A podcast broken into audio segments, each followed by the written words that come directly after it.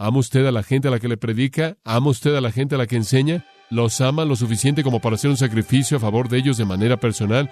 Como puede ver, el poder detrás del mensaje es el motivo. De lo contrario, el mensaje es vacío. Y el motivo es el amor de Dios en nuestros corazones que ha sido derramado.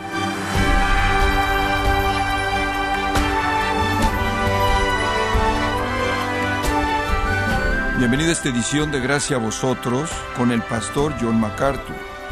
Algunos dicen que el amor es irracional, que algo que hace que dos personas se sientan en medio de un banco, habiendo mucho espacio en ambos extremos. Otros lo describen en términos tangibles, diciendo es algo que realmente sientes y le prometes a otra persona. Esto es solo una muestra de las muchas nociones que hay sobre el amor.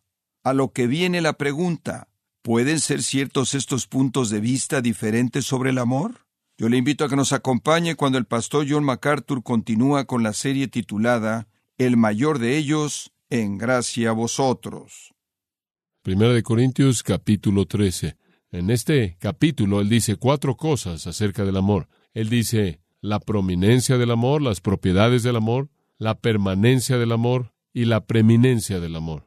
Deben ser recordadas. Entonces, esa es la división del capítulo. Ahora estamos viendo el punto uno, la prominencia del amor en los primeros tres versículos. Ahora, la última vez vimos el versículo uno y vimos el primer punto. Los idiomas sin el amor son nada. Ahora eso lo lleva al segundo de la lista ahí, versículo dos, la profecía sin amor no es nada. Y si tuviese profecía y entendiese todos los misterios y toda ciencia, y si tuviese toda la fe de tal manera que trasladase los montes y no tengo amor, nada soy. La profecía sin amor no es nada.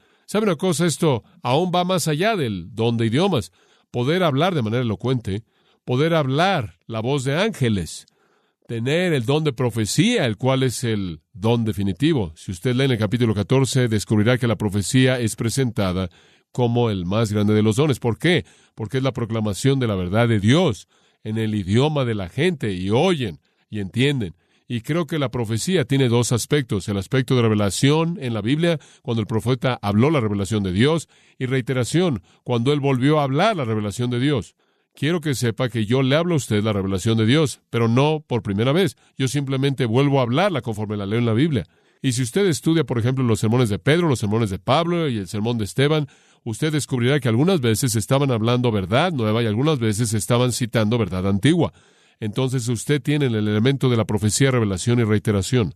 Pero aun si tuviera la capacidad de hablar la palabra de Dios por primera vez, o si tuviera ese poder de proclamar verdad antigua con fuerza, significado y dinámica y drama, y no tengo amor, no es nada. La palabra profecía significa hablar delante de alguien, y él está hablando de la gente con la proclamación pública, la gente que puede ponerse de pie ahí de manera elocuente y dramática predicar la verdad de Dios. Imagínese qué don es este, el poder de declarar las cosas de Dios, el poder de interpretar la vida, el poder de traer la palabra del cielo a la tierra, el poder de traer la eternidad al tiempo, un don tremendo, el don de la proclamación. Pero sin amor no importa, es cero. En Efesios 4:15, una pequeña frase que Pablo dice es algo que siempre se quedó en mi mente, es esta, sino hablando la verdad ¿Qué? En amor. Sino hablando la verdad en amor. Ahí está el equilibrio. Siempre he sentido que hay dos grandes enemigos de un predicador. Dos grandes enemigos. El primer enemigo es alejarse de la verdad y el segundo es una indiferencia aterradora hacia la gente. Dos grandes enemigos. Dejar la verdad e indiferencia hacia la gente. Hay muchas personas que están desequilibradas. Hay gente que tienen gran amor por la gente, pero nunca les dan la verdad. Nunca se preparan diligentemente para darle la verdad. Hay gente que les dan la verdad, pero no les importa a la gente y usted lucha por mantener el equilibrio. Algunas veces en su ministerio usted se prepara para estudiar y es tiempo de estudiar para darle la verdad, pero de pronto enfrenta el hecho de que hay una persona aquí en su congregación que tiene una necesidad y entonces usted está atrapado ahí en el equilibrio entre me detengo y voy a hacer un acto de sacrificio personal o sigo estudiando. Voy a concentrarme en la predicación o la gente. Eso no es fácil porque la predicación es un acto de amor a la gente, pero es el equilibrio de prioridades que usted tiene que enfrentar y luchar. Desafortunadamente me temo que hay muchos predicadores que evaden ambos extremos, quienes en nombre del amor por la gente diluyen lo que dicen tanto, que realmente no es el tipo de amor que la gente necesita, porque es amor sin verdad alguna, y usted sabe lo que sucede, ese tipo de amor no los protege del error. Por otro lado, hay gente que deciden evadir la verdad y no aman a la gente, y la gente rápidamente está convencida de que Dios probablemente no los ama mucho más de lo que el predicador los ama, y entonces tiene que haber un equilibrio. Hay predicadores sin amor, hay predicadores que tienen un objetivo, como Albert Barnes dijo en su comentario antiguo, tienen un objetivo, no alimentar al rebaño, sino explotarlo. No aman a la gente, están ahí buscando la fama, el poder o el prestigio o la ganancia personal o para ganar dinero, ser alguien, y están ahí buscando al mejor postor. Eso es verdad, es triste, pero verdadero. Tiene que haber ese amor genuino, esa preocupación genuina por la gente. Esa es la esencia. ¿Ama usted a la gente a la que le predica? ¿Ama usted a la gente a la que enseña? ¿Los ama lo suficiente como para hacer un sacrificio a favor de ellos de manera personal? Permítame mostrarle a alguien así en Jeremías. Jeremías capítulo 1. Jeremías capítulo 1. Qué gran hombre fue él. Qué ministerio tan difícil tuvo él. Jeremías 1, versículo 5. Antes de que te formase en el vientre te conocí, antes de que salieses del vientre te aparté, te ordené y te di profeta a las naciones. Digo, él ni siquiera tuvo una opción.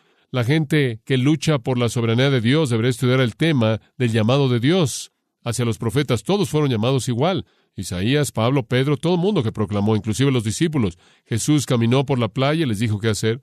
Y aquí fue lo mismo con él. Y después dije, yo, versículo 6, ah, Señor Dios, he aquí, no puedo hablar, soy un niño, tengo una voz mala, mi dicción es mala y mi mente tampoco es demasiado inteligente, más bien soy infante en mi entendimiento, pero el Señor dijo, no digas que eres un niño porque a donde quiera que yo te envíe, irás, y lo que yo te mande, hablarás. Hombre, eso soy fabuloso, me gustaría que el Señor me hubiera dicho eso. No hay estudio, no hay preparación, simplemente ve, abre tu boca y lo voy a poner todo ahí. Hombre, eso sería súper. Y después para este momento, Jeremías probablemente se siente bastante bien por esto. Después versículo 8, no temas sus rostros, ahora eso me detendré ahí. Bueno, ¿qué quieres decir? Bueno, se van a poner mal cuando hables y van a presentar desagrado en sus rostros y van a estar muy enojados contigo, pero no temas de ellos porque voy a estar ahí contigo para librarte. Ahora él sabe que su vida entera va a ser una vida en la que va a ser librado de cosas. Después el Señor colocó su mano y tocó mi boca y el Señor me dijo, aquí he puesto mis palabras en tu boca. Qué gran afirmación. Este día te he puesto sobre naciones y reinos para desarraigar, jalar, destruir, para destruir, para edificar y plantar. Escuche, probablemente ese es el versículo más grande en la Biblia acerca del poder de la predicación. La predicación es la capacidad de gobernar naciones y reinos, desarraigar, jalar, destruir, edificar y plantar. La predicación es poder tremendo. Y lo vas a enfrentar, Jeremías, versículo 16. Voy a pronunciar mis juicios en contra de ellos, voy a tocar su impiedad. Y después él dice en el versículo 17, muy bien, prepara tu ropa y sal ahí y di todo lo que yo te mande y no te desanimes ante sus rostros. De nuevo él dice, no sé que yo te confunda delante de ellos. Si comienzas a dudar y empiezas a tener miedo, te voy a hacer que te veas mal. Te he hecho una ciudad fortificada y un pilar de hierro y muros de bronce. Vas a ser algo único. No van a poder abollarte. Ahora, usted sabe, simplemente se puede colocar en esa situación y ya para ahora está diciendo, hombre, se los voy a dar ahí con todo y voy a ser fiel y voy a ser un pilar de bronce, usted sabe, muy insensible y no me importa, usted sabe, pero observe a Jeremías. Aquí está él, una columna de hierro, un muro de bronce, una ciudad fortificada. Y quiero que vea su espíritu, capítulo 4, versículo 19. Ahora él ha estado en el ministerio durante cuatro capítulos y usted comienza, él comienza a recibir algo de retroalimentación. Y usted empieza a ver algo de su actitud aquí. Versículo 19. Mi aflicción, mi aflicción. Tengo dolor en mi corazón, mi corazón hace un ruido en mí. No soy cardiólogo, ¿eh? entonces no voy a tratar de definir eso, pero algo no estaba bien. Su corazón estaba latiendo más fuerte de lo que debía latir. No puedo tener paz porque tú has oído, oh alma mía, el sonido de la trompeta, la alarma de guerra. Él está diciéndole a esta gente, van a ser llevados a la cautividad, van a ser destruidos, viene una guerra, los babilonios están por venir y no lo puedo soportar. Hace que mi corazón se acelera, hace que mi alma se entristezca. Sí, como puede ver, él amaba a su pueblo, él se preocupaba. Observa el capítulo 8, versículo 18. Cuando yo quería consolarme a mí mismo en contra de la tristeza, mi corazón se desmaya en mí. Él se siente como que va a tener un ataque al corazón. Así de ansioso estaba. Él está teniendo arritmia. Él dice, no puedo soportarlo, la voz de clamor de la hija de mi pueblo. Versículo 20. La cosecha ya pasó, el verano se acabó y observe esto, él no dice, no son salvos, él dice que. ¿Por qué dice nosotros? Porque él se identifica de manera total con el dolor de su pueblo. Él era salvo, pero él no puede separarse a sí mismo. Esto es compasión. No somos salvos por la herida de la hija de mi pueblo. Estoy lastimado, estoy en oscuridad y desmayo, se ha apoderado de mí, y no hay bálsamo en Galad, no hay médico que me tome y me cure. Ahora usted ve, él estaba en dolor. Observe el capítulo 9, versículo 1. Oh, que mi cabeza fueran aguas y mis ojos fuente de lágrimas. Yo lloraría día y noche por la herida de la hija de mi pueblo. Un hombre con un corazón quebrantado, un hombre con lágrimas, un hombre que se preocupaba, un hombre que amaba, y usted puede seguir hasta el capítulo 23 e ir más allá de eso y encontrar incidente tras incidente tras incidente de las lágrimas de Jeremías. Él es el profeta que llora. El apóstol Pablo no era diferente. En Hechos 20, 19, Pablo dijo, he ministrado con lágrimas. En Romanos, él lloró por Israel. En 2 Corintios, él lloró por los cristianos carnales. En Hechos 20, él lloró por la influencia de los maestros falsos.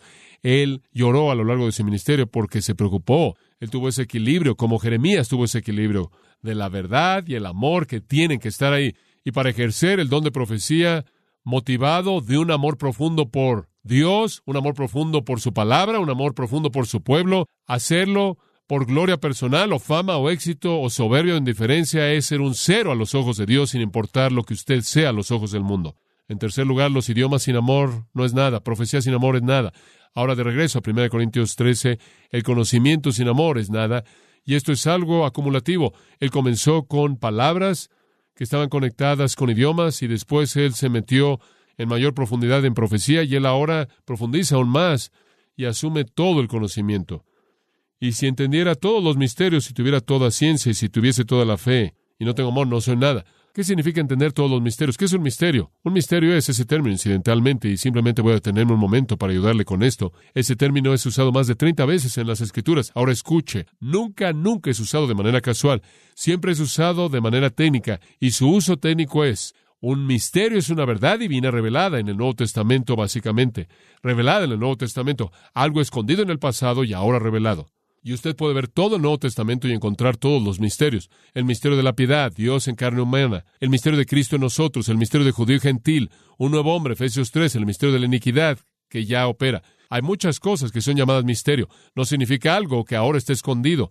Significa algo que estuvo escondido y ahora es revelado. Y somos aquellos que conocemos esos secretos sagrados de Dios. Son llamados en Mateo 13:11 los misterios del reino de Dios que habían sido escondidos de los sabios y los prudentes y fueron revelados a quienes, a los niños, a nosotros. Y hay muchos versículos que tratan con eso. Pero un misterio es un secreto sagrado de Dios y están relacionados con su plan redentor y su plan definitivo para la historia. Dios tiene ciertas verdades redentoras que Él ha revelado a nosotros. Ahora hay otros que no ha revelado, pero supongamos que usted conociera todo secreto en la mente de Dios, todos los misterios, toda verdad redentora, que usted no solo pudiera conocer todo hecho redentor, sino que usted de manera perfecta pudiera relacionar toda verdad redentora, que si usted conociera todo hecho acerca del propósito definitivo de Dios para el tiempo y la eternidad, y usted pudiera relacionar todo hecho, si usted tuviera todo eso y además de eso, si tuviera toda ciencia, todo conocimiento, la palabra gnosis significa todos los hechos que pueden ser afirmados por la investigación. No solo usted conociera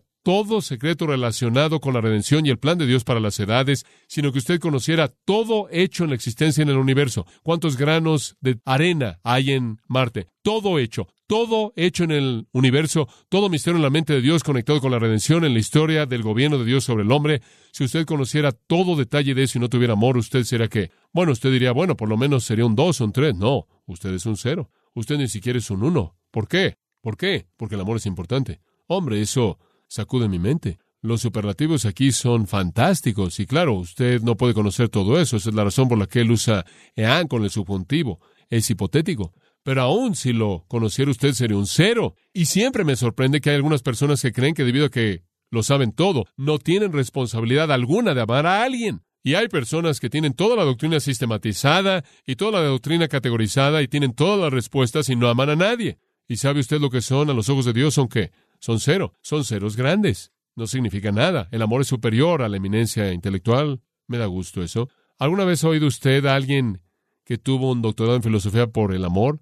Llamamos a la gente doctor por su eminencia intelectual. Como puede ver, nuestro sistema de valores no es lo que debería ser, ¿verdad? Entendimiento espiritual, entendimiento de las escrituras, mérito intelectual sin amor no es nada más que soberbia espiritual. Eso es todo. Es fariseísmo y su menosprecio. Como puede ver, el conocimiento sin el amor mata. Es como la letra sin el espíritu. El conocimiento sin el amor es feo. El amor con el conocimiento es hermoso. El conocimiento sin amor es impotente. El conocimiento con amor es poderoso. En 1 Corintios 8.1 Pablo ya hizo referencia a esto cuando le dijo a los corintios, escuchen, el conocimiento infla la soberbia. Él lo expresó de esta manera, el conocimiento envanece, el amor edifica.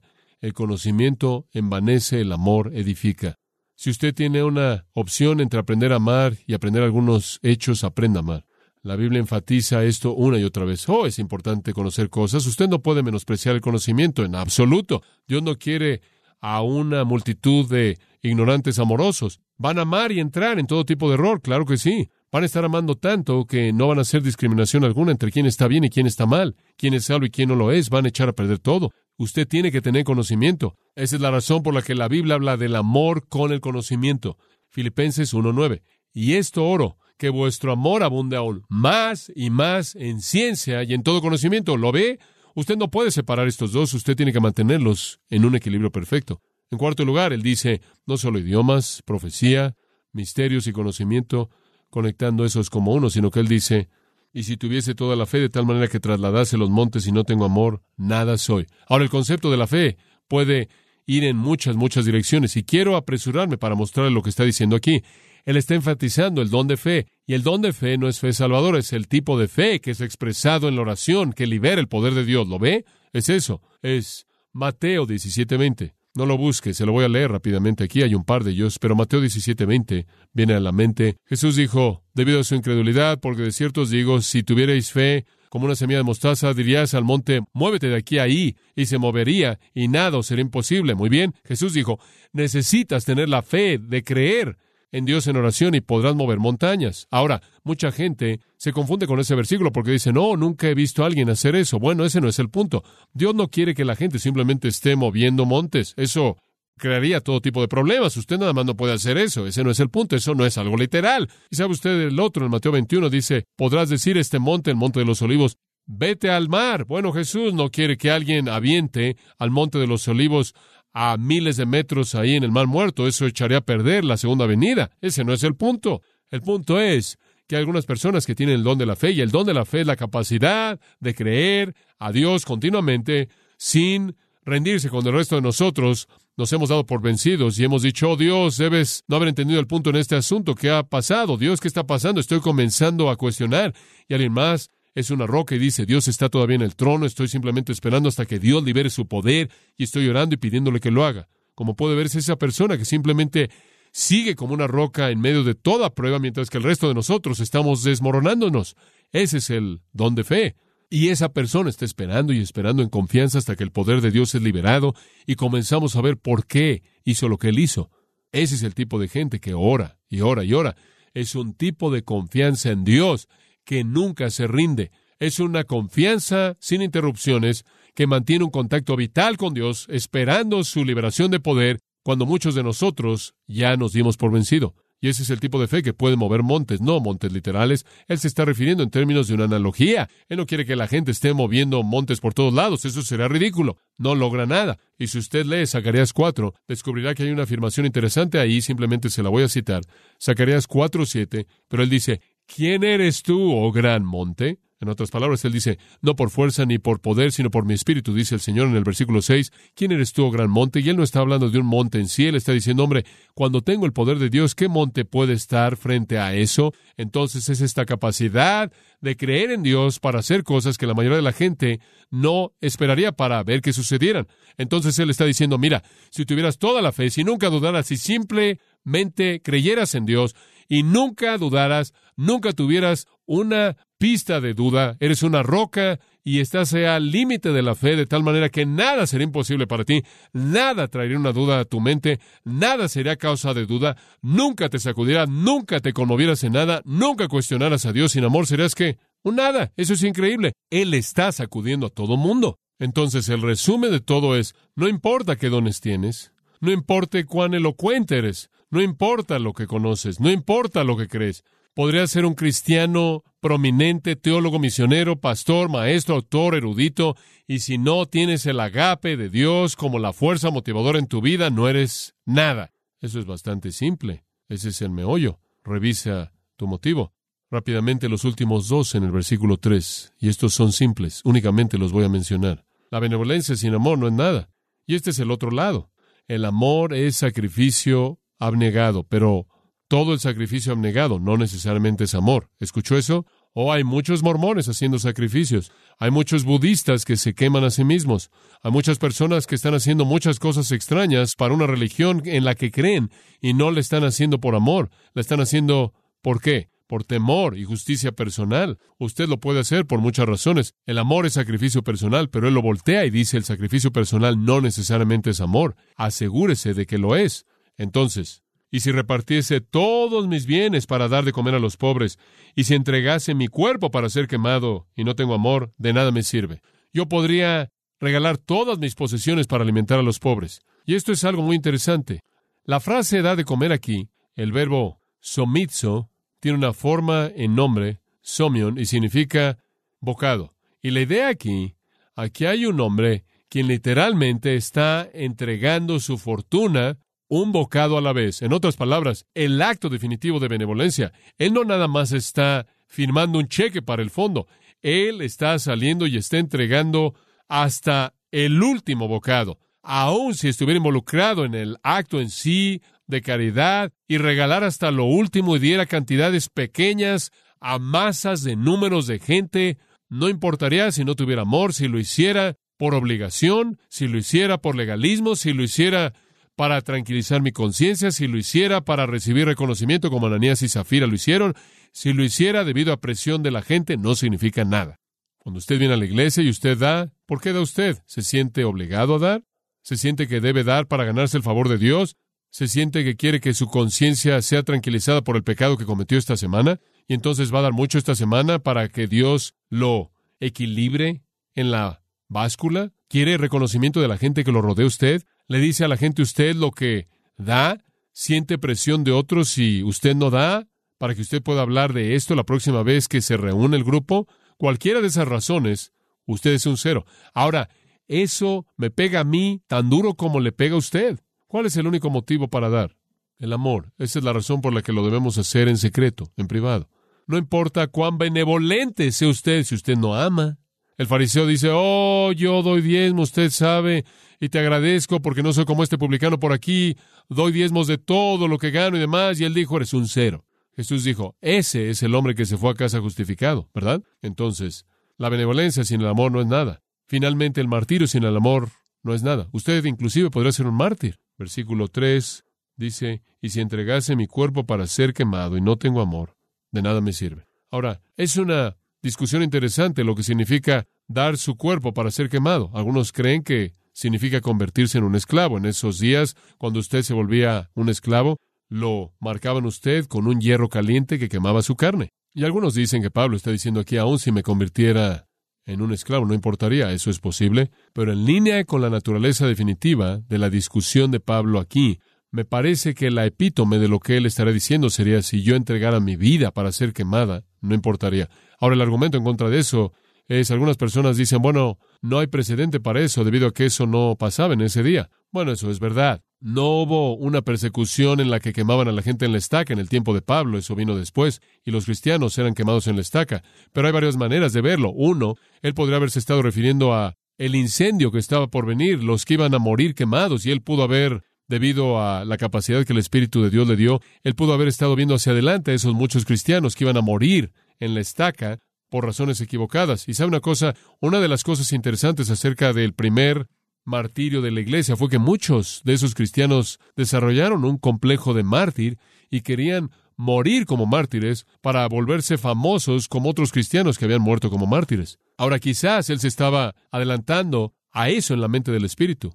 Hay otra posibilidad también. Hubieron algunos en el pasado que entregaron sus vidas para ser quemadas, Sadrach, Mesach y Abednego, aunque Dios los libró estuvieron dispuestos. Pero también es interesante, ahí cerca de Corinto, en la ciudad de Atenas, había una tumba llamada la tumba de el indio. Cierto indio había ido y en ese lugar se había encendido, se había quemado hasta morir, después de que él había escrito su epitafio. Habían construido un monumento ahí y esto es lo que decía. Sarmanoquegas, un indio de Bargosa, según las costumbres tradicionales de los indios, se hizo inmortal y yace aquí. Entonces hubo un hombre que quemó su cuerpo para ganar algún tipo de inmortalidad religiosa. Entonces, quizás él tuvo eso en mente. Lo que sea, fuera el acto definitivo de convertirse en un esclavo, o fuera el acto definitivo de quemar su vida, morir como mártir, sin amor, no importa. Usted puede ser un mártir cristiano en el segundo siglo, usted puede ser un kamikaze, usted puede ser un budista que se quema a sí mismo, usted puede ser un misionero. ¿Qué dije?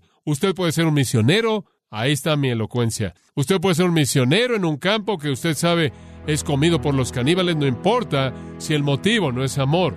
Y algo de esto es esto. Idiomas o profecía o conocimiento o benevolencia o martirio no significan nada sin amor. Y Corintios no importaba lo que hicieran. No importaba lo que hicieran sin amor. No importa lo que usted haga, no importa lo que yo haga, no es nada. No sirve de nada. De hecho, es interesante ver el versículo 1. Dice, la persona sin amor no produce algo de valor, simplemente ruido. Versículo 2 dice, la persona sin amor en sí misma no tiene amor, no soy nada. Tercer versículo, la persona sin amor no recibe nada de amor, no me sirve de nada simplemente un gran nada. La vida menos amor es igual a cero.